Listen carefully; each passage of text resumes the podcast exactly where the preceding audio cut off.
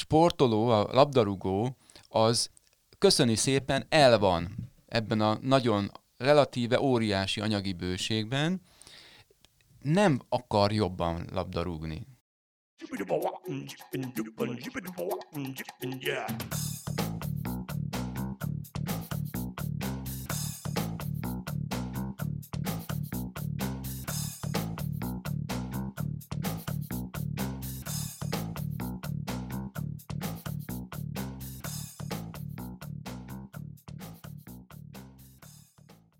Sziasztok, ez itt az Itzer, a 24.hu focis podcast. Én Kele János vagyok, és ismét itt van velem Kánoki Kis Attila, a 24.hu főmunkatársa. Szerbusz, Jani, szerbusztok!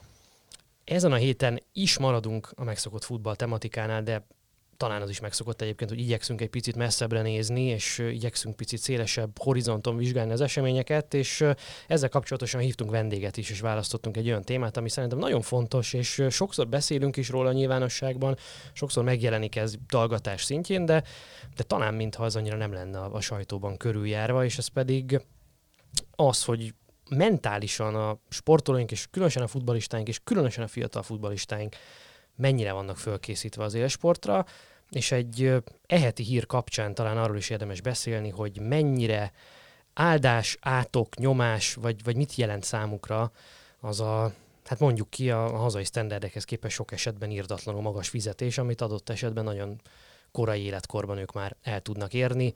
Ugye nem régiben jött ki egy olyan számítása az m4.hu nevezetű honlapon, hogy 3,3 millió forintot keres Magyarországon egy átlagos profi futbalista, ezt azóta az MLS árnyalta, legalábbis a saját nézőpontjukból, de abban talán megegyezhetünk, hogy mind a két szám magas a hazai átlagkeresetekhez viszonyítva, és ehhez hívtunk vendéget is. Itt van velünk, vagy velem szemben Balassa Levente életegyensúly tanácsadó, aki majd kifejti, hogy ez mit jelent pontosan, de azt szeretném előjáróban elmondani, hogy sportolókkal is foglalkozol, úgyhogy a témában azt gondolom, hogy a te véleményed az hitelesnek elfogadható.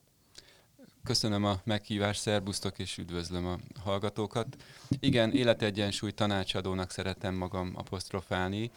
Pszichológus végzettségű vagyok, és 15 éve dolgozom profi sportolókkal. Munkám nagy része ez. Az életegyensúly pedig azt fejezi ki, hogy stresszkezelő tréningeket is tartok, és abból kinőtt egy Magyarországon egyedülálló komplex életmódváltó program, táplálkozás, testmozgás és a lelki dolgoknak az egyszerre történő tréningezése. Na vágjunk bele, és azon egy idézetet szeretnék bedobni itt a, a közös beszélgetésbe. Bánhidi Bence, vagy férfi kézlabda válogatott, Európa bajnoki középdöntő, nem sikerült az olimpiai kvalifikáció kivívása, kilencedik helyzet lett több nagy bravúr végrehajtás után a válogatott. Bence azt mondta közvetlen az utolsó mérkőzés után, hogy sajnos, amikor egy kis nyomás van rajtunk, akkor már egy picit tele van a gatya. Általános jelensége ez a magyar sportban. Ha így rám néztek, akkor sajnos azt kell mondanom, hogy igenis, meg nem is. Nagyrészt igen, mert visszatérve a felvezetőkben mondottakra, amit említettél, én úgy ítélem meg, hogy a sportolók nagy része mentálisan nem profi. Nincsenek fölkészítve, ez részben az ő hibájuk, részben a klub vagy a szövetségé nincsenek fölkészítve. Én most egyébként őszinte csodálattal néztem a magyar kézi, férfi kézilabda válogatottat, és nagyon jó trükknek tartottam, a trükköt idézőjelben nem negatív értelemben, nagyon jó hozzáállásnak tartottam, nagyon tetszett, amikor azt mondták, hogy nincs számszerű cél kijelölve. Nagyon bátor lépés és, és, és szimpatikus volt.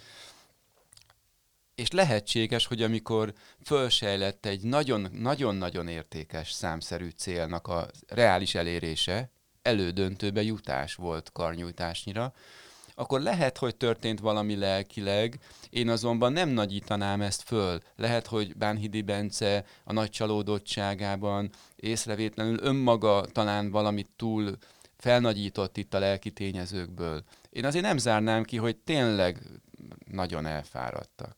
És tényleg egy, nagyon bonyolultak ezek a csapatjátékok. Lehet, hogy egy meccsnek az adott fázisában egy picivel volt jobb az ellenfél, és onnantól, hát igen, lehet, hogy bekerültek egy negatív spirálba. Tehát ez összetettebb dolog, azt szeretném ezzel mondani.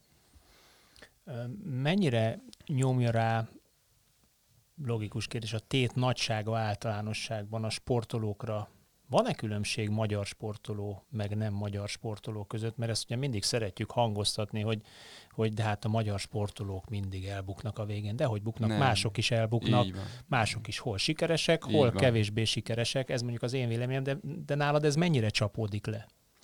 Azért nagyon jó és érdekes ez a kérdés, mert a, amiért ide hívtatok, a másik témára is rímel az én fejemben egy kicsit. A magyar sportoló, ha nagyon nagy sikert ér el, és értem ez alatt elsősorban az olimpiai érmeket, akkor az átlag magyar emberhez képest, ahogy mondtad a bevezetőben, irreálisan komoly elismerésben részesül anyagilag. És mi itt a szerencsétlen történelmi fejlődésű Magyarországon, mi egy nagyon furcsa társadalom vagyunk, ezt ki kell, nálam okosabb emberek kimondták, mint például Bibó István évtizedekkel ezelőtt. Egyfajta depresszív társadalom, hiányalapú társadalom, sok lelkileg, anyagilag minden téren egyfajta depresszív, hiányalapú társadalom vagyunk, ahol túlzottan nagy jelentőségre tesz szert az anyagi megbecsülés az emberek fejében. Majd a másik témára is áttérünk, de, de a magyar sportolónak könnyen megzavaróvá válik egy óriási siker kapujába való elérkezés, és túl agyalhatja bizony a dolgot. Tehát ilyen értelemben igazad van. Aztán lehet, hogy egy német sportoló meg más miatt zavarodik össze, tehát azért ez, ne, nem szeretem én sem úgy leegyszerűsíteni, hogy hát a magyarok már mindig kikapnak. Volt erre is példát, ugye a világverő francia válogatott, az olimpiai dán válogatott, ugye Így akkor átbukott van, ezen az van, hogy ihaj. Ugye mi speciál pont a dánokat vertük óriási bravúrral, és akkor még azt láttuk, hogy, hogy úristen, ugye egy fiatal válogatott mennyire szépen velük. játszik. De- ja, bocsánat, de X-eltünk, kiejtettük igen, őket. Igen, Igen. lényeg az, hogy kiejtettük őket. Milyen szépen játszottak, és ugye Izlandot is vertük, oroszokat is Mhm. vertük, aztán szlovénokat is vertük, akik ráadásul Mumus, ugye a fél szlovén Igen. válogatott nálunk játszik Magyarországon a két top csapatban, kvázi mi fizetjük őket. Tehát vannak itt, itt, itt igazán szép eredmények, így sült el mondjuk ez a kilencedik hely még mindig az utóbbi idők egyik legjobbja a zárójel bezárva. EB-n. Viszont ha picit még visszatérhetek, hogy ne, ne hagyjuk elvarratlanul, azt viszont igenis ki kell mondani, hogy, hogy könnyen összezavarodik egy magyar sportoló, hogyha ha megszűnik az az állapot, amit a nyugati pszichológia flow állapotnak mond, és ma ez ilyen divatos kifejezés, hogy áramlat élmény, amikor teljesen benne vagyok, és megszűnik a külvilág, én ezt szeretem úgy kifejezni magyarul, hogy az a gyermek ilyen feloldódott, magáért az élvezetért történő játék, ha maradunk a kézilabdánál, annak az állapota, az könnyebben van meg, ha azt mondja az edző, hogy felejts el mindent, nem ér, nincs eredménykényszer, játszunk egy jót, fejlődünk, megnézzük, hogy ki hogy van, mi, ki mit bír, és aztán egyszer csak ott vagyunk az elődöntő kapujába, tehát ezt azért ne hagyjuk elhallgatatlanul, hogy lehetséges, hogy erre meg már nem voltak fölkészülve. Ez valami döbbenetes ellentmondás, bocsánat, Attila, hogy félbeszakítottalak, mielőtt elkezdted volna, hogy szélsőségesen olimpia központú egyébként a magyar sport, akár a finanszírozási része, akár az anyagi megbecsültség része is. Itt eszembe jutott egy példa arról, amit, amit mondtál Levente. A Riói olimpián Tóth Krisztián cselgáncsozónknak volt egy, egy hát elég ilyen szemfelnyitogató nyilatkozata, nyilván ő is nem annyira átgondoltan adrenalintól túlfűtve csalódottságában nyilatkozta az, hogy nem normális az, hogy neki itt az, az élete múlik azon, hogy ő most megnyer egy mérkőzést, mert, mert pontosan tudja, hogy ha ezt most megnyeri, és mondjuk érmetszer, az akkor onnantól kezdve sinem van egész életében majd, hogy nem, és hogy ez olyasfajta nyomás, amit, amit egyrészt nem tudod erőzetesen fölmérni, másrészt talán nem is egészséges. Tehát, hogy miközben jobb teljesítményre lennének képesek a sportolóink úgy, hogy ha semmiféle nyomást nem teszünk rájuk, és erre, ha kézlabdánál maradunk, a női csapat is jó példa, akik egy éve az Európa-bajnokságon nagyon jól szerepeltek, úgyhogy mindenki azt mondta, hogy csak élvezik a játékot, és idén pedig hatalmasat buktak, úgyhogy most már az olimpia volt a, a célkeresztben. Miközben egyébként meg minden anyagi forrásunkkal elhalmozzuk azokat, akik az olimpián sikert elérnek. Uh-huh. Ö, mondjad? Azért bólogattam itt nagyokat közbe, mert miközben ez mindig az, amit mondtál, csak olimp- aránytalanul olimpiacentrikusak vagyunk. Ezt én szeretem árnyaltabban megfogalmazni, aztán lehet, hogy nem pontos, ahogy megfogalmazom, de aránytalanul lepusztított ország vagyunk, ahol nagyon kevés pénz van az olyan civil foglalatosságokra, mint hogy sportoljanak a fiatalok, meg a tehetségek, meg, meg szerezzünk szponzorokat, és akkor profi módon csináljuk. Tehát egy, egy, egy, ezt sose szabad elfelejteni, hogy egy nagyon szegény ország vagyunk, ahol vagy az állam, vagy egy-egy cég, vagy egy-egy okos szövetségi vezető, vagy, vagy is is szerez pénzt, lehet gazdagodni egy olimpiai éremből. Ez csak az egyik oldala, a másik azonban az, hogy a mi kultúránk, az egész nyugati kultúra, és azon belül a magyarországi társadalom helyez nagyon nagy súlyt az anyagiakra, és ez az egyik kedvenc témám, ami nem a sporttal függ össze egyébként elsősorban, hanem az a bizonyos másik munkám, életegyensúly, tanácsadás, ott nagyon központi szerepet játszik, hogy azt hiszük, hogy a boldogságnak van köze az anyagi bőséghez. De nem akarlak összezavarni nem, sem benneteket, Nem, nem zavart össze, csak, csak én leszűkíteném ezt a, a sportra, tehát nekem van egy nagyon konkrét kérdésem. Ugye a, a sportoló helyez magára adott esetben túl nagy terhet azáltal, hogy, és itt most beszélhetünk nyugodtan labdajátékról és egyéni sportokról, mert szinte tök ugyanaz, hogy nagy pénzt lehet keresni a sportalma Magyarországon, vagy a sportvezetés tesz túl nagy nyomást a sportolóra azzal, hogy egyébként, ha a sportoló nem ér el eredményt, akkor a sportvezetésnek is ugye el kellene számolni ezzel a nagy pénzzel. Vagy kevesebb pénz jut nekik is, ugye az összköltségvetése adott sportágra lebontva, vagy az egészre lebontva. Most meg azért mosolygok, mert ilyenkor azt gondoljátok, hogy én szervezett pszichológus vagyok, vagy mindenhez értő lélekbuvár, és ez természetesen nem igaz. Azonban, mint jó... Mert a sportvezetők nincsenek az ügyfeleit között. Így van, egyenlőre nincsenek, de azonban józanul gondolkozó értelmiséginek viszont vallom magam, tyúk tojás probléma. Tehát teljesen jól megfogalmaztad. Remeg a sportvezető, hogy számolok el az állam felé, a soha nem látott összegekkel, akadémia rendszer, itt a pszichológus, gyógytornász, minden van a csapatnál, meg a válogatottaknál. Hogy fogok beszámolni arról, hogy kilencedikek lettünk, vagy tizenharmadikak, és ez átsugárzik a sportolóra. Bizony. A sportvezető remegése, átsugárzik az edzőre, szövetségkapitányra, a szövetségkapitányé a sportolóra, és most nem a mostani magyar férfi kézilabda válogatottról beszélek, mert ott pont nagyon jó jeleket láttam. Most pont az utolsó két meccsen talán nem annyira figyeltem, de, de pont nagyon jól összeállt az az edzői hármas, amit én láttam. A, a futball az annyiban lóg ki Magyarországon a többi sportág és labdajáték közül, vagy amiket mondjuk szeretünk mi nagyon kézilabda, vízilabda, stb. közül, hogy míg utóbbiakban a világszinthez képest is igen jól lehet keresni Magyarországon, látjuk, világválogatottak jönnek vízilabdában, kézilabdában Magyarországra, egyéni sportban is kiemelkedő dotáció van, lásd életjáradék, Tóth Krisztián sírva fakad, nem sikerül, mert 35 éves korától haláláig ugye havi apanást kap az államtól, Addig a labdarúgásban ugye van egy szám, ami elhangzott, ez a bruttó 3,3 millió, de hát ez tulajdonképpen az európai középmezőny, vagy alja. annak az alja. Uh-huh. És mégis azt mondjuk, hogy ezek a piszok labdarúgók.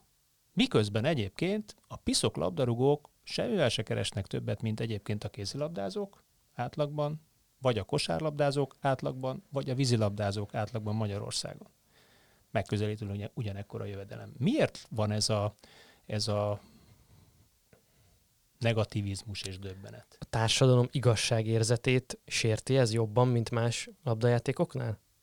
Mondhatjuk ezt így, vajon? Nem készültem fel, hogy két ennyire profi műsorvezető keresztüzébe kerülök, megmondom őszintén, és nem, nem, nem vízből mond... csak beszélgetünk. És nem vízből, nem vízből mondom, először az Attila mondataira reagálnék. Örülök, hogy ilyen árnyaltan látod, komolyan, hogy ne csak a szerencsétlen labdarúgókat bántsuk, mondjuk el ezt is, amit te az előbb elmondtál, nagyon örülök neki. Délben az egyik egyéni sportágam, ahol én dolgozok, ott az ott egyik ottani most, most épp utánpótlás válogatott edzővel beszélgettem másfél órát, mert nagyon szeretek vele beszélgetni. Így általában a sport dolgairól, jelenségeiről, meg kicsit átbeszéljük a hozzám tartozó válogatott versenyzőket is. És azt állapítottuk meg a beszélgetés végére, egymástól függetlenül már évekkel ezelőtt megállapítottuk, csak itt most ide lyukat ki a beszélgetésünk, hogy minden egyes csapatsportákban csúszunk lefelé. Ez nem olyan. Ez lehet, hogy kedves hallgatóknak most szörnyen hangzik, egy józan embernek ezt ki kell mondania, ha a sportban benne van, és, és be, bele akar nézni a tükörbe. Minden egyes csapatsportákban, nagyon szurkolok most a vízilabda EB mindkét csapatunknak, érvem miért játszanak, de minden, de igaz, amit mondok. Minden csapatsportákban megyünk lefelé, élesedik az élmezőny a világon, mindenütt nagyon komoly sporttudományos támogatás, nagyon komoly anyagi támogatás, és azt is megállapítottuk ezzel az edző barátommal való beszélgetés során, hogy, hogy egy társadalomnak a aktuális mentális, mentálhigiénés állapotát nagyon jól tükrözik a népszerű sportágaknak az állapotai. Én ezt egyébként az én kedvenc egyéni sportágam a kerékpár kapcsán állapítottam meg évekkel ezelőtt, az országúti kerékpár. Most jön a Giro d'Italia, óriási jelentősége van kerékpáros berkekben, de nincs, megint van most néhány egyéni, nagyon tehetséges fiatal sportolónk, szurkolok is nekik, de azért, amíg ők nem voltak, nulla vagy, vagy egy kötőjel kettő élversenyzőnk van, volt. És a másik a labdarúgás. Mert hogy ezek, ha jól belegondolunk, egy bizonyos szintig demokratikus sportágak, tehát te, nagyon jól tükrözik, hogy egy társadalom hogy van a sporttal, és nem anyagilag, hanem hogy hogy, hogy viszonyul a sporthoz. És a magyar társadalomban ehhez még rájön az, hozzáadódik, hogy ö, nem szívesen mondom ezt ki, de így van, egy irítségfaktor. Említettem, hogy egy deprimált, sok mindenben leépült társadalom vagyunk. Mentálisan, biológiailag, egészségünkben, anyagi helyzetünkben. Egy deprimált, negatív, negatív állapotban levő társadalom vagyunk, nagyon sok pozitív jelet látok az elmúlt tíz évben, ezt nem tudom elhallgatni, de na, akkor is még messziről futunk neki. És a magyar ember, átlagember irigykedve nézi azt, ahol ilyen számok hangzanak el. És vakargatja a fülét, hogy akkor tessék nekünk labdarúgó VB-n döntőbe jutni. Miért fogalmazódik meg markánsabban az irigység akkor a labdarúgással szembe, mint mondjuk kézilabdával szemben? Nem tudok mindenre frappáns választ adni. Egyszerűen azért, mert, mert egyébként jobban át van politizálva? Azért, mert ugye stadion, szitokszó ma már Magyarországon, vagy, vagy, vagy egyáltalán mi ennek az oka? Lassan a, egyébként a kézilabda is az lesz, hiszen sportcsarnokot építünk, 20 ezreset, egyébként egész Magyarországon nincsen mondjuk tízezresnél nagyobb csarnok, abból is talán csak egy van, egy nyolcezres, tehát mondjuk annyira nem vagyunk jól ellátva etéren, és ez talán még a, a pártoktól függetlenül a politikusok is elismerik, hogy egy 20 ezeres csarnok azért illene Budapesten rendezvénycsarnoknak, mert ott azért viszonylag sok mindent lehet csinálni, vagy, vagy lehet mondjuk rentábilisan piaci alapon is üzemeltetni koncertek, egyebek okán. De, de mi ennek a, az oka? Most megint kicsit megelőztél, szerettem volna említeni, hogy valószínűleg ez is benne van, ez az átpolitizáltság. És nehéz elmagyarázni az embereknek jól, valószínűleg én nem vagyok politikus, és nem kell, hogy védjem ebben a műsorban ilyen vagy olyan politikai álláspontot, de valószínűleg nem lehet jól elmagyarázni az embereknek, hogy, hogy milyen haszna is lehet stadionépítési programnak, csarnok építési programnak. Valószínűleg ez az egyik tényezője lehet ennek az átpolitizáltságnak. Ez érdekes, és egyébként ettől a beszélgetéstől függetlenül is olvastam ma hasonló vitát, vagy nem is tudom véleménykifejtés, mert pontosan erről szólt, és ezt a fajta átpolitizáltságot egy ilyen negatív konnotációban helyezzik egyébként sokan, vagy általánosságban azt gondolom, hogy egy negatív konnotációja van, miközben én azt mondom, amire közpénzt költünk, az közügy, és a közügyeinkről beszélgetünk, akkor az politika, és nem kell attól félni, hogy azt mondjuk, hogy az ilyen értékválasztások, hogy, a, hogy, a, hogy az állam az adófizetők pénzét milyen értékválasztások mentén költ, ez igenis politika, ez ugyanúgy politika. A mhm. színházak támogatása, a színészeknek a fizetése, a filmekre fordított, ezek ugyanúgy politikai kérdések, hiszen közpénzt fordítunk rá, ugyanígy vagyunk a labdarúgásra, és azt gondolom, ettől függetlenül erről ebből most azt kívánni, hogy vegyük ki a politikát, és nem ti kívántátok ezt, csak hogyha bárki azt mondaná, uh-huh. hogy most ne politizálgassunk, ez egy, ez egy politikai uh-huh. kérdés, ami önmagában nem baj, hogy az. Így Szerintem van. Így van. inkább fordítsuk ezt arra, hogy maguknak, akik ezt kvázi, és nagyon idézőjelben mondom, elszenvedik,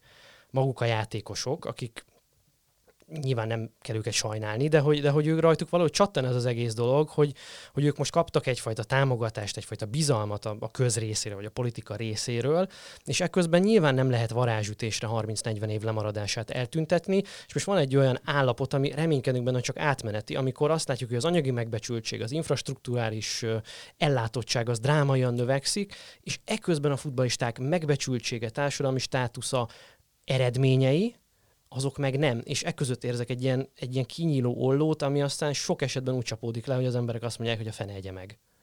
Fú, nagyon most pozitív értelemben zavarba vagyok, és nem udvarolni akarok a két beszélgető társamnak. Nem gondoltam, hogy ilyen árnyaltan látjátok a dolgokat.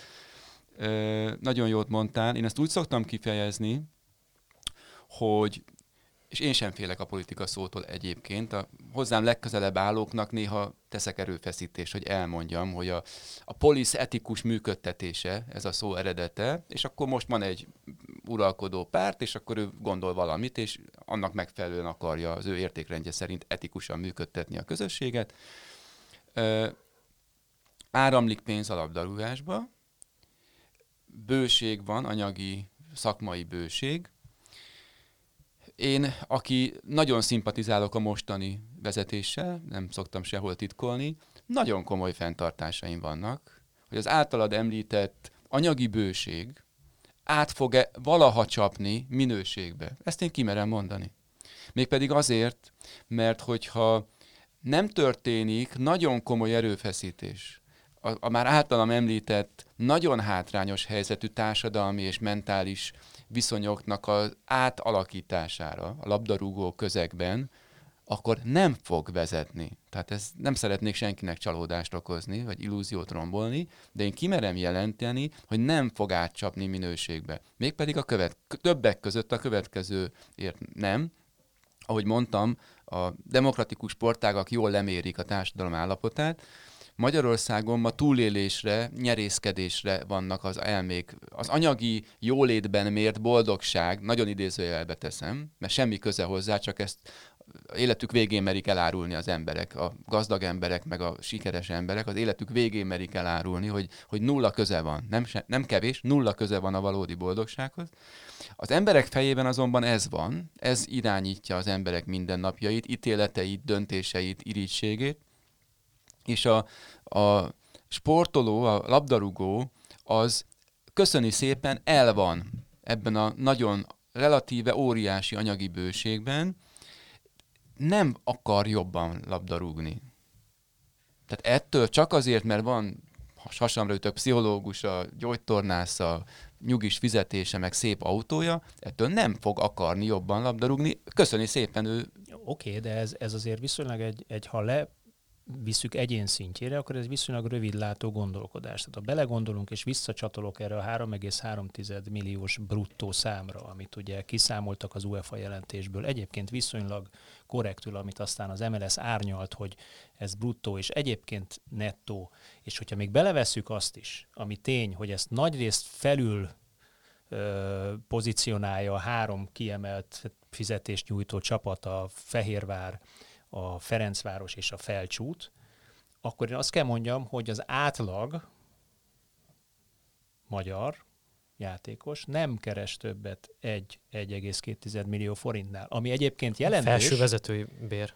Ami jelentős, felső vezetői bér, abszolút, ellenben maximum 10 éve van rá. Tehát ez az 1,1,2 millió forint, ez arra bőségesen nem elegendő, hogy te 32-33 éves korban utána hátradőjél, és azt mondjad, hogy gyerekek, én megtettem a magamét. És ezért mondom, hogy rövidlátó gondolkodás, mert ha egyébként a szakmai háttér és az embereknek a motiváció, a játékosoknak a motiváció túltekintene ezen a pillanatnyi állapoton, akkor azért, hogyha följebb kapaszkodik egy szinttel, egy bajnoki szinttel följebb, ott azért valóban tud olyan jövedelmet keresni 5-10 év alatt, uh-huh. amivel utána valóban még az unokája is. Hátradőlhet kis túlzással.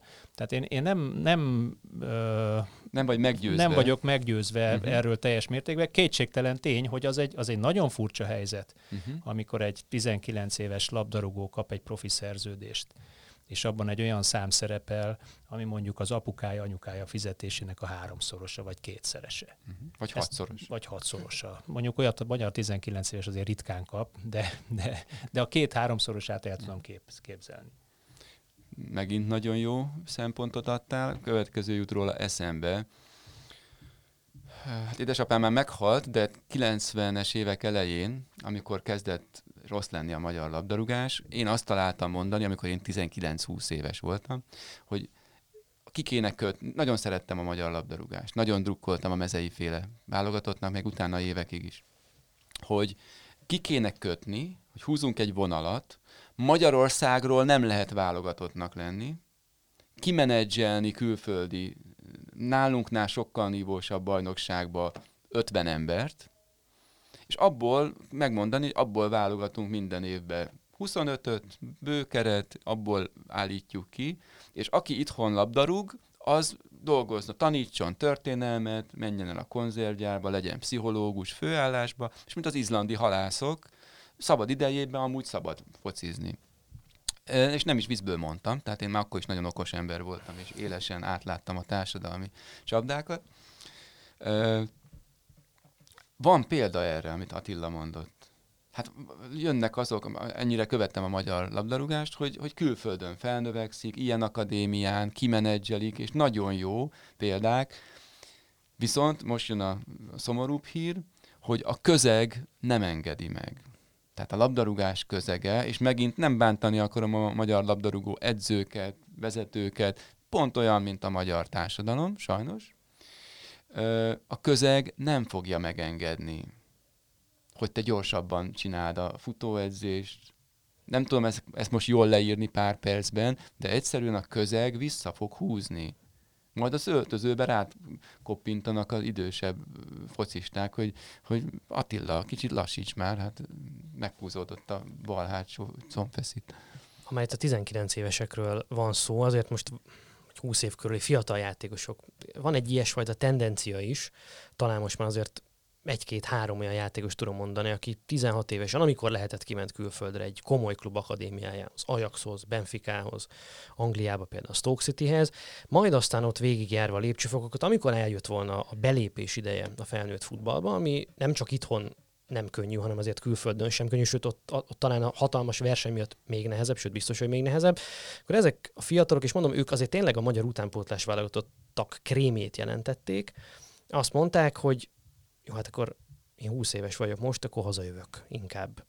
És adott esetben MB2-es csapatokhoz, vagy MB1 csapatok tartalék csapatában futballoznak azóta, lehet tudni, hogy sokkal komolyabb fizetésekért, mint amit külföldön kaphatnának a jelenlegi státuszuk alapján, hiszen külföldön ők mondjuk második vonalas tudásuk kölcsön, alapján. tudásuk alapján, uh-huh. második vonalas csapatoknál lennének kölcsönjátékosok lennének uh-huh. alapszerződése, mint ami egy 19-20 éves feltörekvő uh-huh. játékosnak megadat, megadatik egyáltalán. Itthon azért ennél többet tudnak keresni, kisebb verseny mellett, egy olyan közegben, ahol nekik nevük is van.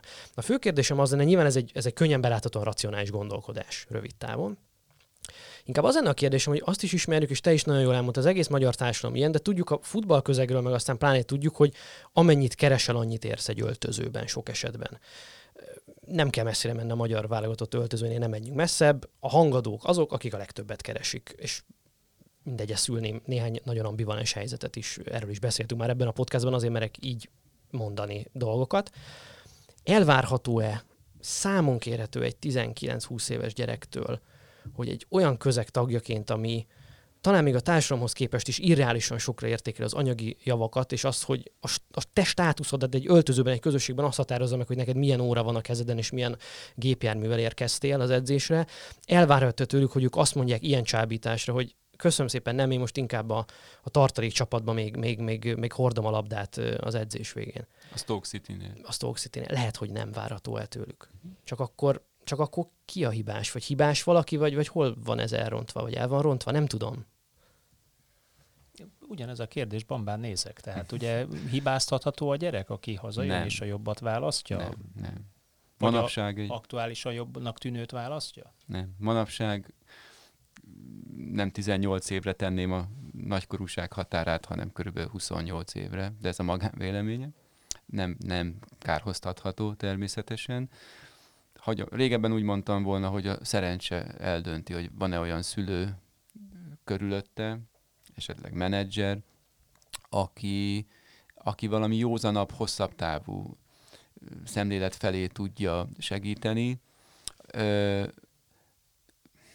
Nyerészkedni akarok rövid távon az életemben, csak hogy bedobjak egy másik, amit az én életegyensúly koncepciómban is, de egyébként a profi sportban is fontos. Tehát rövid távon akarok jól járni, pláne materiális síkon, vagy hosszú távon befektetek az életembe.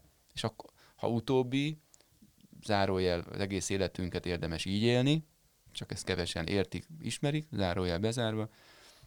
Ha, ha az előbbit választom, tehát a rövid távú és materiális előnyök, akkor ez a választás van, és akkor körbezárult.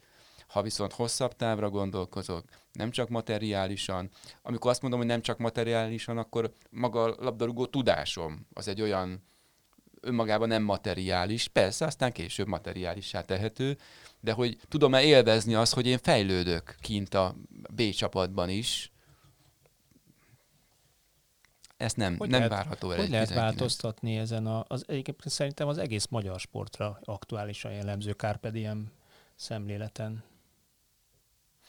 Lehet ezen változtatni? Mert, mert Nagyon lassan. hogyha azt mondod, és egyébként ez tény, hogyha húzunk mondjuk egy görbét a rendszerváltás óta, akkor hát tulajdonképpen lehet, hogy vannak benne kis hullámok, vagy mondjuk az elmúlt 15 évre, de, de összességében a csapatjáték színvonal, vagy eredménysor válogatott szinten mindenképpen ö, csökken, miközben egyébként ugye a, a ö, sportfinanszírozásnak köszönhetően a csapat sportok klub szinten pedig hát reneszánszukat élik, ugye öt egymás utáni BL győzelem női kézilabdában, uh-huh. Final Fourok a férfi uh-huh. kézilabdában, vízilabdában uh-huh. újra nagy csapatok és bajnokok ligája győztes csapat, Ferencváros, tehát sorolhatnám, férfi kosárlabdában is most már ugye Begben egészen szép szerep, szerepel az olaj. Tehát olyan, olyan eredményeket érünk el, ami, ami milyen klassz, többségében idegen légiósokkal. Így van Ferencváros férfi kézilabda kivételével ott azért van. Vízilabda. Vízilabda, vízilabda bocsánat, uh-huh. kivétel, ott, ott vannak kézilabdára is igaz, csak ők még nem jutottak el az uh-huh. európai pontra, de, de a vízilabda kivételével.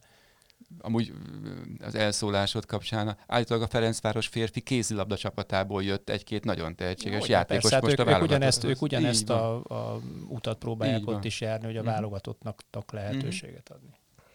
Ö, Két dolog jut eszembe. Az egyik, hogy ha jól tudom, de ebben nem vagyok szakértő, az elmúlt tíz évben nőtt az anyagi bőség határozottan a magyar sportban. Hát inkább, inkább hét és fél. Oké. Okay. 11 a TAO. Kezdve 11. Okay. Hát 11-ben szavazták 12 meg 12 Jó, igen. Tehát akkor szűk tíz év mondjuk így.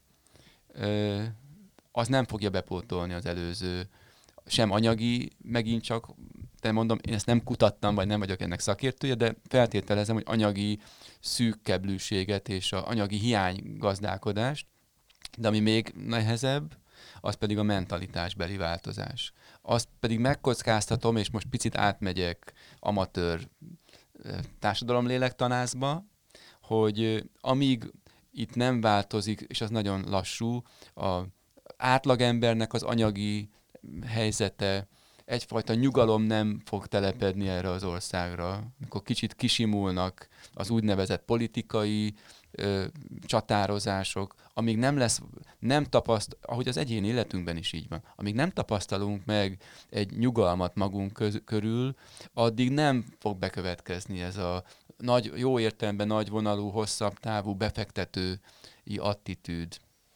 Egy szó jut még eszembe ezzel kapcsolatosan. Attila említette a Carpe Diem hozzáállást, és én sok esetben azt érzem, hogy ezt a Carpe Diem hozzáállást a félelem is motiválja, az abból fakadó félelem, hogy ennek egy tolvonással vége lehet ennek a korszaknak, ugyanúgy egy tolvonással elkezdődött. Ugyanaz, ami a rendszer után, rendszerváltás után volt, ugye? Pontos. Ott, ott, ott csak volt, egy, volt egy igen, hát 20 évnyi, mondjuk ki, 20 évnyi mély szegénység a sportba idézőjelbe, tehát mondjuk elfogytak a források, lerohadtak az ingatlanok. Igen, tehát egy csomó szereplője ennek a piacnak, nagyon idézőjelben mondom ismét a piacot, de egy csomó szereplője ennek az iparágnak megélt már egy ilyen sok hatást, amikor egyszer csak azt mondták, és hogy itt nem a sportolókról van szó, azért ezt tegyük hozzá, alapvetően Így a van. sportvezetés Abszolút. élte ezt át, és akik benne maradtak, azok meg végérvényesen átélték, hiszen ugye nekik valószínűleg nem volt más választásuk, ezért maradtak bent, vagy egyébként tételezzünk pozitív, vagy álljunk hozzá pozitívan, akkora sporták szerelem van bennük, hogy ők ezt végigvitték, megélték, és minden tisztelet az övéké egyébként. Szóval lehet kulcsérzelem ez a fajta félelem? Ezen még így nem gondolkoztam a, a, a sport kapcsán, de úgy általában azt tudom, hogy igen. Hogyne, lehet. A, a rövid távú gondolkodásnak teljesen lehet. Amit szoktunk úgy is mondani, nem? A magánéletünkben is, meg a hétköznapi lélekbúvárkodás ö, terén is, hogy, hogy jaj, csak éljek túl valahogy. Tehát, hogy most ezt mai napot éljem túl. A hülye főnököm, a hülye házastársam, a hülye szomszédom, a hülye anyósom, meg ez az egész nehéz, ez a világ, meg az élet, éljek túl valahogy. Így nem lesz örömteli élet. Így lesz, valakinek lehet anyagi bősége, de örömteli élet nem lesz belőle.